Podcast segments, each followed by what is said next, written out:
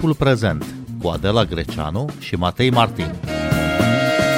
Podcast ascultat de Ascendis, creator de cultură organizațională. Turcia a ratificat aderarea Suediei la NATO, Ungaria încă nu. Care sunt perspectivele extinderii Alianței Nord-Atlantice? Încercăm să aflăm în această ediție. Bine v-am găsit! Noi suntem Adela Greceanu și Matei Martin și invitatul nostru este analistul de politică externă Bogdan Nedea. Bun venit la Radio România Cultural! Bună seara, mulțumesc pentru invitație! Finlanda și Suedia au depus cererile de aderare la NATO în mai 2022. Finlanda a fost primită în Alianța Nord-Atlantică în 2023, Suedia a primit abia zilele trecute acordul oficial al Turciei și încă așteaptă acordul Ungariei. De ce a amânat Turcia ratificarea și de ce Ungaria încă nu își dă acordul pentru Suedia? Practic nu a primit acordul oficial pentru că domnul Erdoğan încă trebuie să semneze actul votat de Parlament.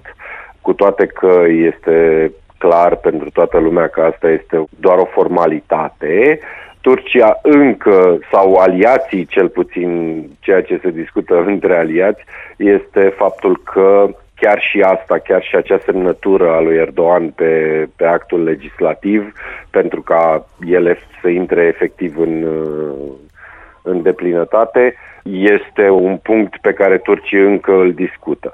Turcia a amânat până acum pentru că a avut nevoie de timp. În primul rând a avut nevoie de timp ca să reia dialogul cu Statele Unite după mai bine de 4 ani în care relațiile dintre cele două țări au fost tensionate, plus că a avut niște revendicări foarte clare. Genul ăsta de acțiuni se întâmplă în baza unor înțelegeri, fie bilaterale, fie între țara respectivă, în cazul ăsta Turcia, și restul alianței, în care țara respectivă face niște cereri. În cazul Turciei este vorba despre vânzarea de avioane F-16, avioane de vânătoare F-16, din SUA către Turcia, cel mai probabil la un preț preferențial.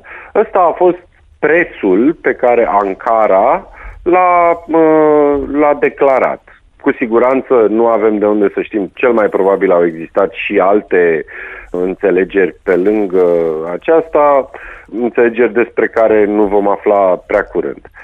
De cealaltă parte, Ungaria nu a avut niciun fel de revendicare. Încă de la început a spus că susține aderarea ambelor țări la NATO, că nu se opune niciun fel, însă a tergiversat procesul până în acest moment, cu toate că ministrul de externe ungar a spus în momentul în care cele două țări au cerut aderarea la NATO, a spus că Ungaria cu siguranță nu va fi ultima țară care să ratifice aderarea. Bun, nu există vreun soi de sancțiune pentru țările care tergiversează în mod deliberat aderarea unor state terțe.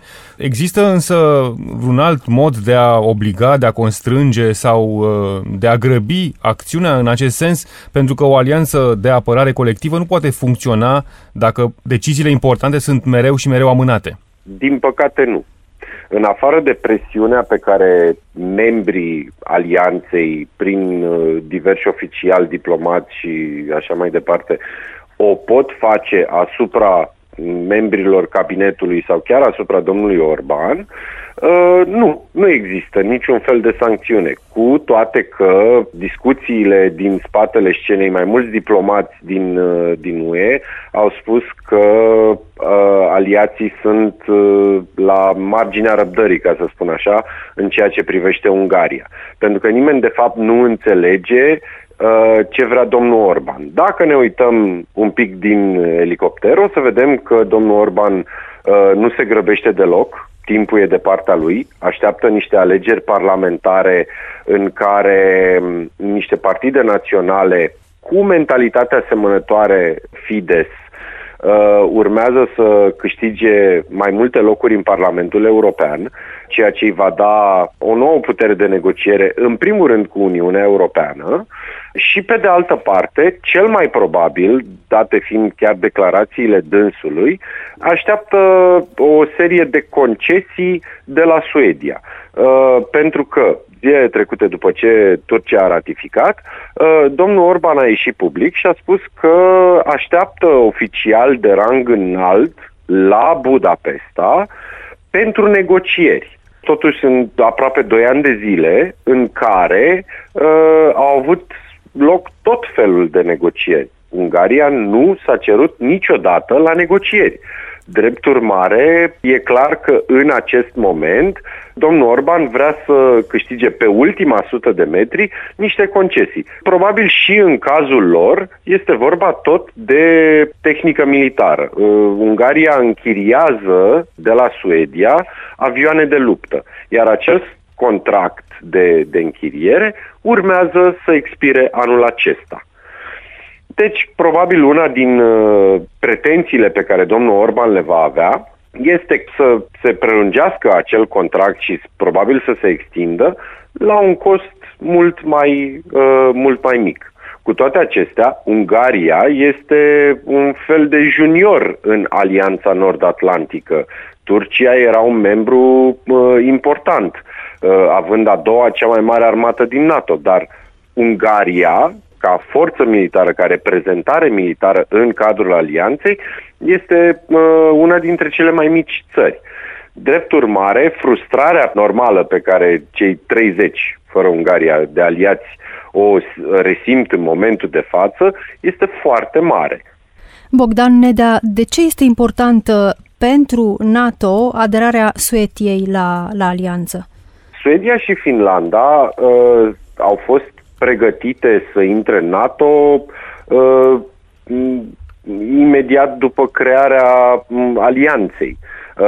Suedia este o țară cu o industrie de apărare foarte bine dezvoltată, produce arme, produce avioane, are o armată și o marină cât se poate de moderne.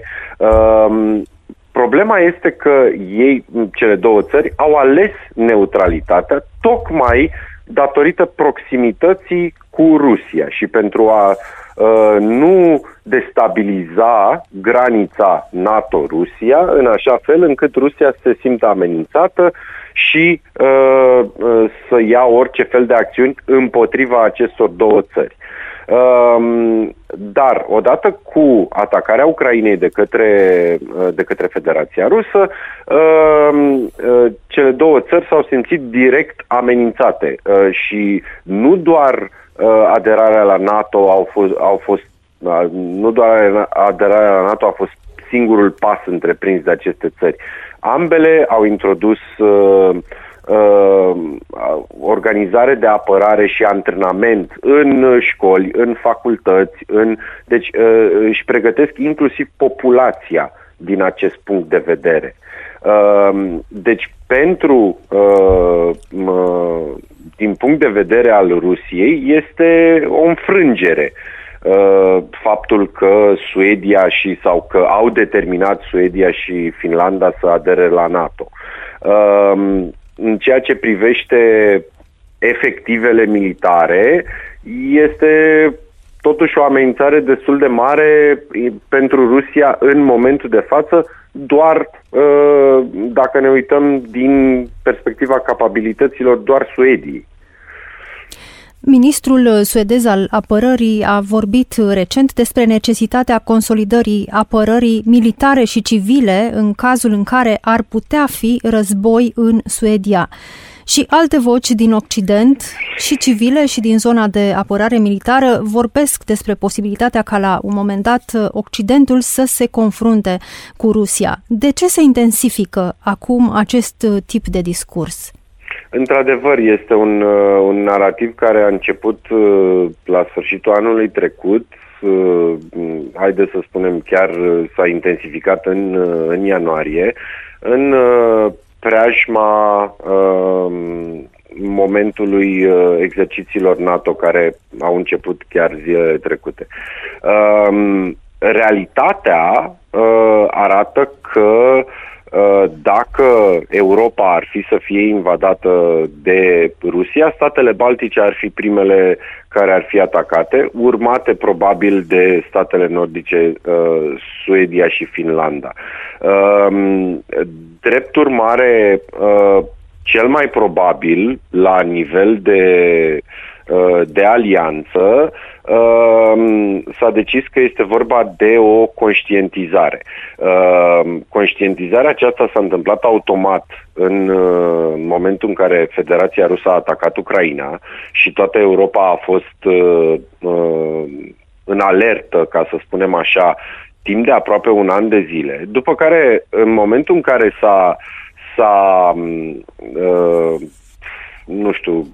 Ucraina a început de fapt să câștige bătălii pe frontul din Est, atunci opinia publică și atenția s-a mutat de pe Ucraina pe alte teme de interes continental sau internațional. În momentul de față, NATO cel mai probabil, și asta este o presupunere pentru că de fapt nu avem un răspuns sau nu a întrebat nimeni, nu a pus nimeni întrebarea asta, de ce discutăm despre asta abia acum, este că cel mai probabil în siajul anului electoral, care este 2024, alegeri în SUA, alegeri în Europa, alegeri parlamentare în Europa, este nevoie de o formă de conștientizare și este clar că partea politică este insuficientă.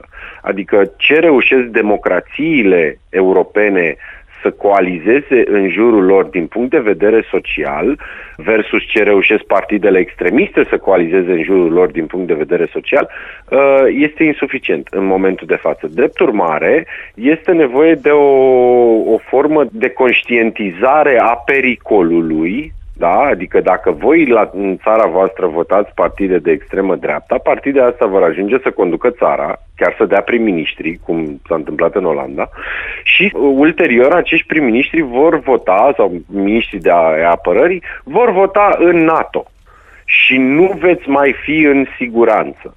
Ar fi cel mai probabil o formă de mesaj menită să aducă o formă de conștientizare în primul și în primul rând în rândul populației.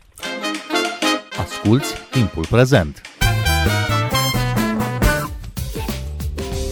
Timpul Prezent e un talk show zilnic despre politică, societate și cultură difuzat la Radio România Cultural. Ne puteți asculta pe Apple Podcasts, Google Podcasts, Castbox, Spotify și altele.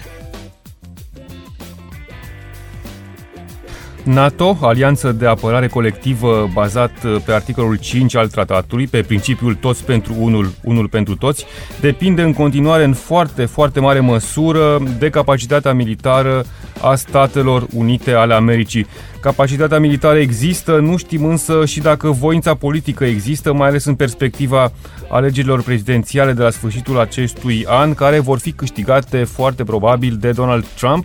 Donald Trump a spus în mod repetat că nu-și dorește ca Statele Unite să intre într-o confruntare directă cu Rusia. În acest context complicat, în ce măsură se mai ține alianța sau pe ce se mai bazează pe viitor? Să ne aducem aminte că și în primul său mandat, sper că prefer să fiu eu un pic mai optimist și să ne gândim că poate Donald Trump nu va câștiga, dar, din nou, poate sunt eu prea optimist, dar și în primul său mandat, domnul Trump a spus că el se retrage, că el ar vrea să retragă SUA din NATO. Și a spus-o de atât de multe ori, încât toată lumea a început să-l creadă. Să ne aducem aminte că undeva prin 2018-2019,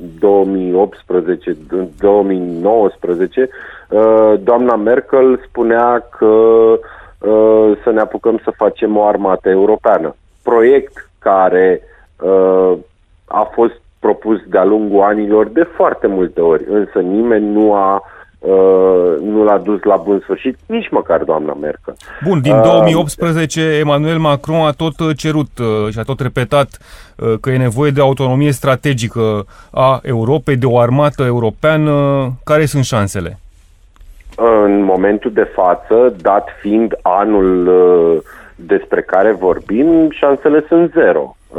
În momentul de față, toate clasele politice din Europa își concentrează eforturile și resursele către alegeri în momentul de față.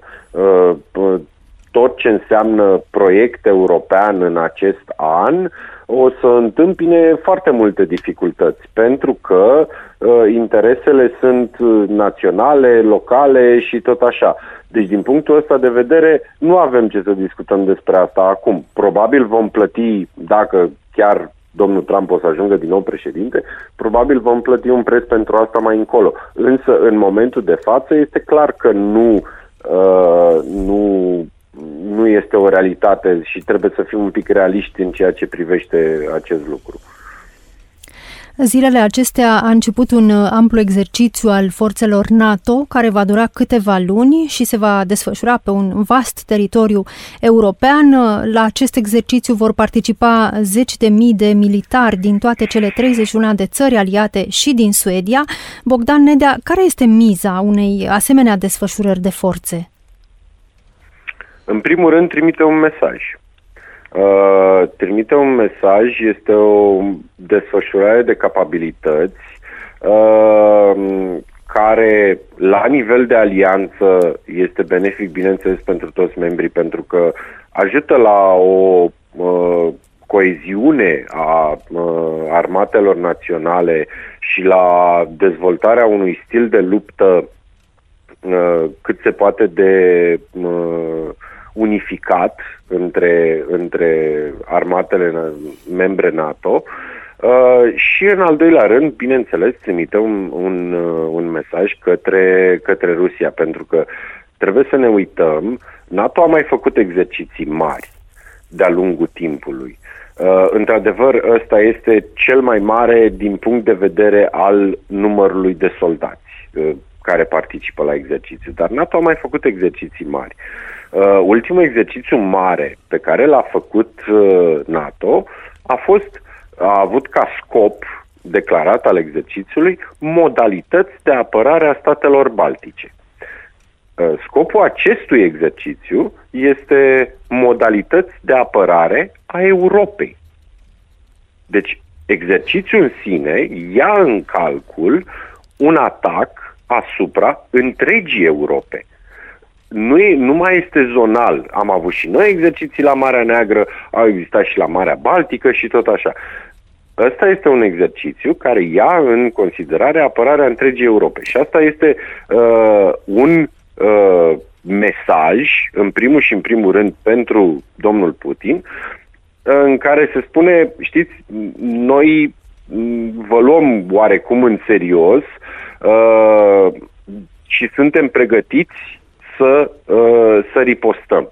Pentru că, din punct de vedere militar, domnul Putin nu a avut un răspuns, dacă stăm un pic să ne uităm la ultimii 3 ani de zile, nu a avut un răspuns clar. Răspunsul a fost prin interpuși. Statele europene au dat bani Ucrainei, au trimis tehnică de luptă, ucrainenii s-au bătut cu rușii. Nu a fost implicat niciun fel de soldat european. Da? Nu și-a masat nimeni forțe la graniță, polonezii sau mai știu eu cine. Nu a avut un răspuns militar coeziv. Apropo, va fi interpretat acest exercițiu NATO la Kremlin? Cum se vede de la Moscova? Sunt 100% sigur că va fi interpretat ca o amenințare. Nu am nicio îndoială, pentru că în zilele astea orice face Europa și orice se întâmplă în Europa este considerat o amenințare de către Rusia. Deci, cu siguranță o să-l vedem pe domnul Lavrov în câteva zile, care o să ne spună că mai are timp, că exercițiul durează 6 luni de zile, că o să ne spună că, de fapt, NATO cumva amenință Rusia într-un fel sau altul. Un narativ pe care Rusia le repetă de ani de zile, începând de la scutul balistic, care Kremlinul spune că poate fi îndreptat nu doar defensiv, cât și ofensiv împotriva Rusiei, rachete de rază medie care să lovească inclusiv Moscova, până la faptul că soldații ucraineni după 2014 au fost antrenați de trupe americane. Inclusiv aia a fost o amenințare la adresa Kremlinului. În Europa domnește pacea de mai bine de 70 de ani, motiv pentru care multe state nu au mai investit în dotări noi pentru armată și nici nu pot face chestia asta imediat, nu au cum să-și rescaleze, să-și regândească bugetele, favorizând apărarea în defavoarea, poate, a altor direcții de investiție. Cum se poate schimba acum, când este necesară, nu, o regândire, acest tip de bugetare? Nu cred că răspunsul ar fi unul drăguț din niciun punct de vedere. O rebugetare de genul ăsta, cel puțin mai ales în an electoral, 2025 fiind an post-electoral în care toate partidele și toți câștigătorii se reașează, e posibil în unele țări să avem discuții prelungite privind majorități și tot așa. A se vedea Germania, unde chiar este îngrijorător. Din păcate, o bugetare pe necesitățile temporale ale alianței în momentul de față s-ar putea face doar în cazul unei amenințări cât se poate de credibile. Rusia, în momentul de față, nu este o amenințare atât de credibilă sau atât de stringentă cum a fost în 2021. În 2021, să ne aducem aminte, toată Europa s-a panicat și toți au zis că pleacă în SUA, că sunt pregătiți să apere, să așa. Între timp, războiul în sine, vestea războiului, s-a erodat la nivel social. Și, evident, partidele politice și-au schimbat direcția și viziunea conform acestei schimbări.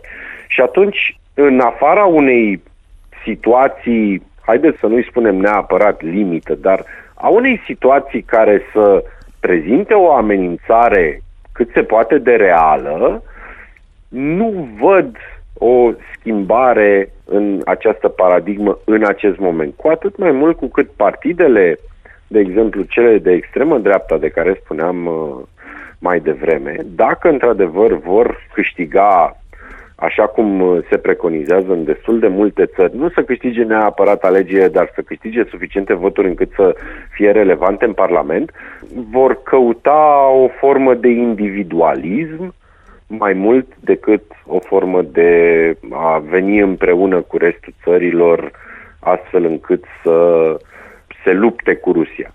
Cu atât mai mult cu cât multe dintre ele, oficial sau neoficial, majoritatea neoficial, sunt chiar finanțate de Rusia.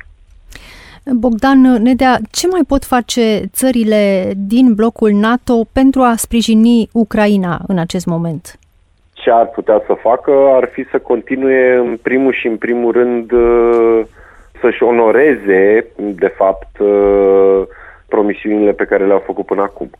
Vedem că SUA este în tradiționalul impas monetar care este doar politic și, bineînțeles, pe măsură ce se apropie alegerile prezidențiale, tensiunile în Senat cresc și America e destul de departe de Ucraina, adică senatorii americani, pentru ei în momentul de față e mai important să se lupte cu cealaltă tabără decât să stăvilească Rusia în Ucraina. Vedem că Marea Britanie își intensifică eforturile pentru conservatori care au niște probleme destul de mari în alegeri sau vor avea niște probleme destul de mari în alegeri, asta câștigă voturi și vedem că Marea Britanie intervine și preia inițiativa, așteptând probabil revenirea SUA în acest joc, dar important este că în momentul de față, Ucraina are nevoie continuă de fonduri, are nevoie continuă de armament Iată alt punct, că vorbeam de Ungaria mai devreme. Ungaria tocmai a blocat un pachet de ajutor de la UE de 52 de miliarde de euro. Tot ca să își onoreze prietenia, domnul Orbán să-și onoreze prietenia cu domnul Putin. Din acest punct de vedere, bineînțeles, există o grămadă de elemente care pot fi făcute în Ucraina. Să ne aducem aminte că vorbim și Ucraina cere de aproape 2 ani de zile, cere tehnică de aviație, care într-un final i-a fost acordată la nivel de intenție anul trecut. Piloții ucraineni au fost trimiși în SUA la antrenamente, dar efectiv materializarea, adică ajungerea acestor aparate de zbor pe teritoriul ucrainean este încă sub semnul întrebării. Bogdan Nedea, vă mulțumim tare mult pentru analiză și explicații. Noi suntem Adela Greceanu și Matei Martin. Puteți asculta Timpul Prezent și pe site-ul radioromaniacultural.ro, precum și pe platformele de podcast, pe Apple Podcast și Spotify. Cu bine, pe curând!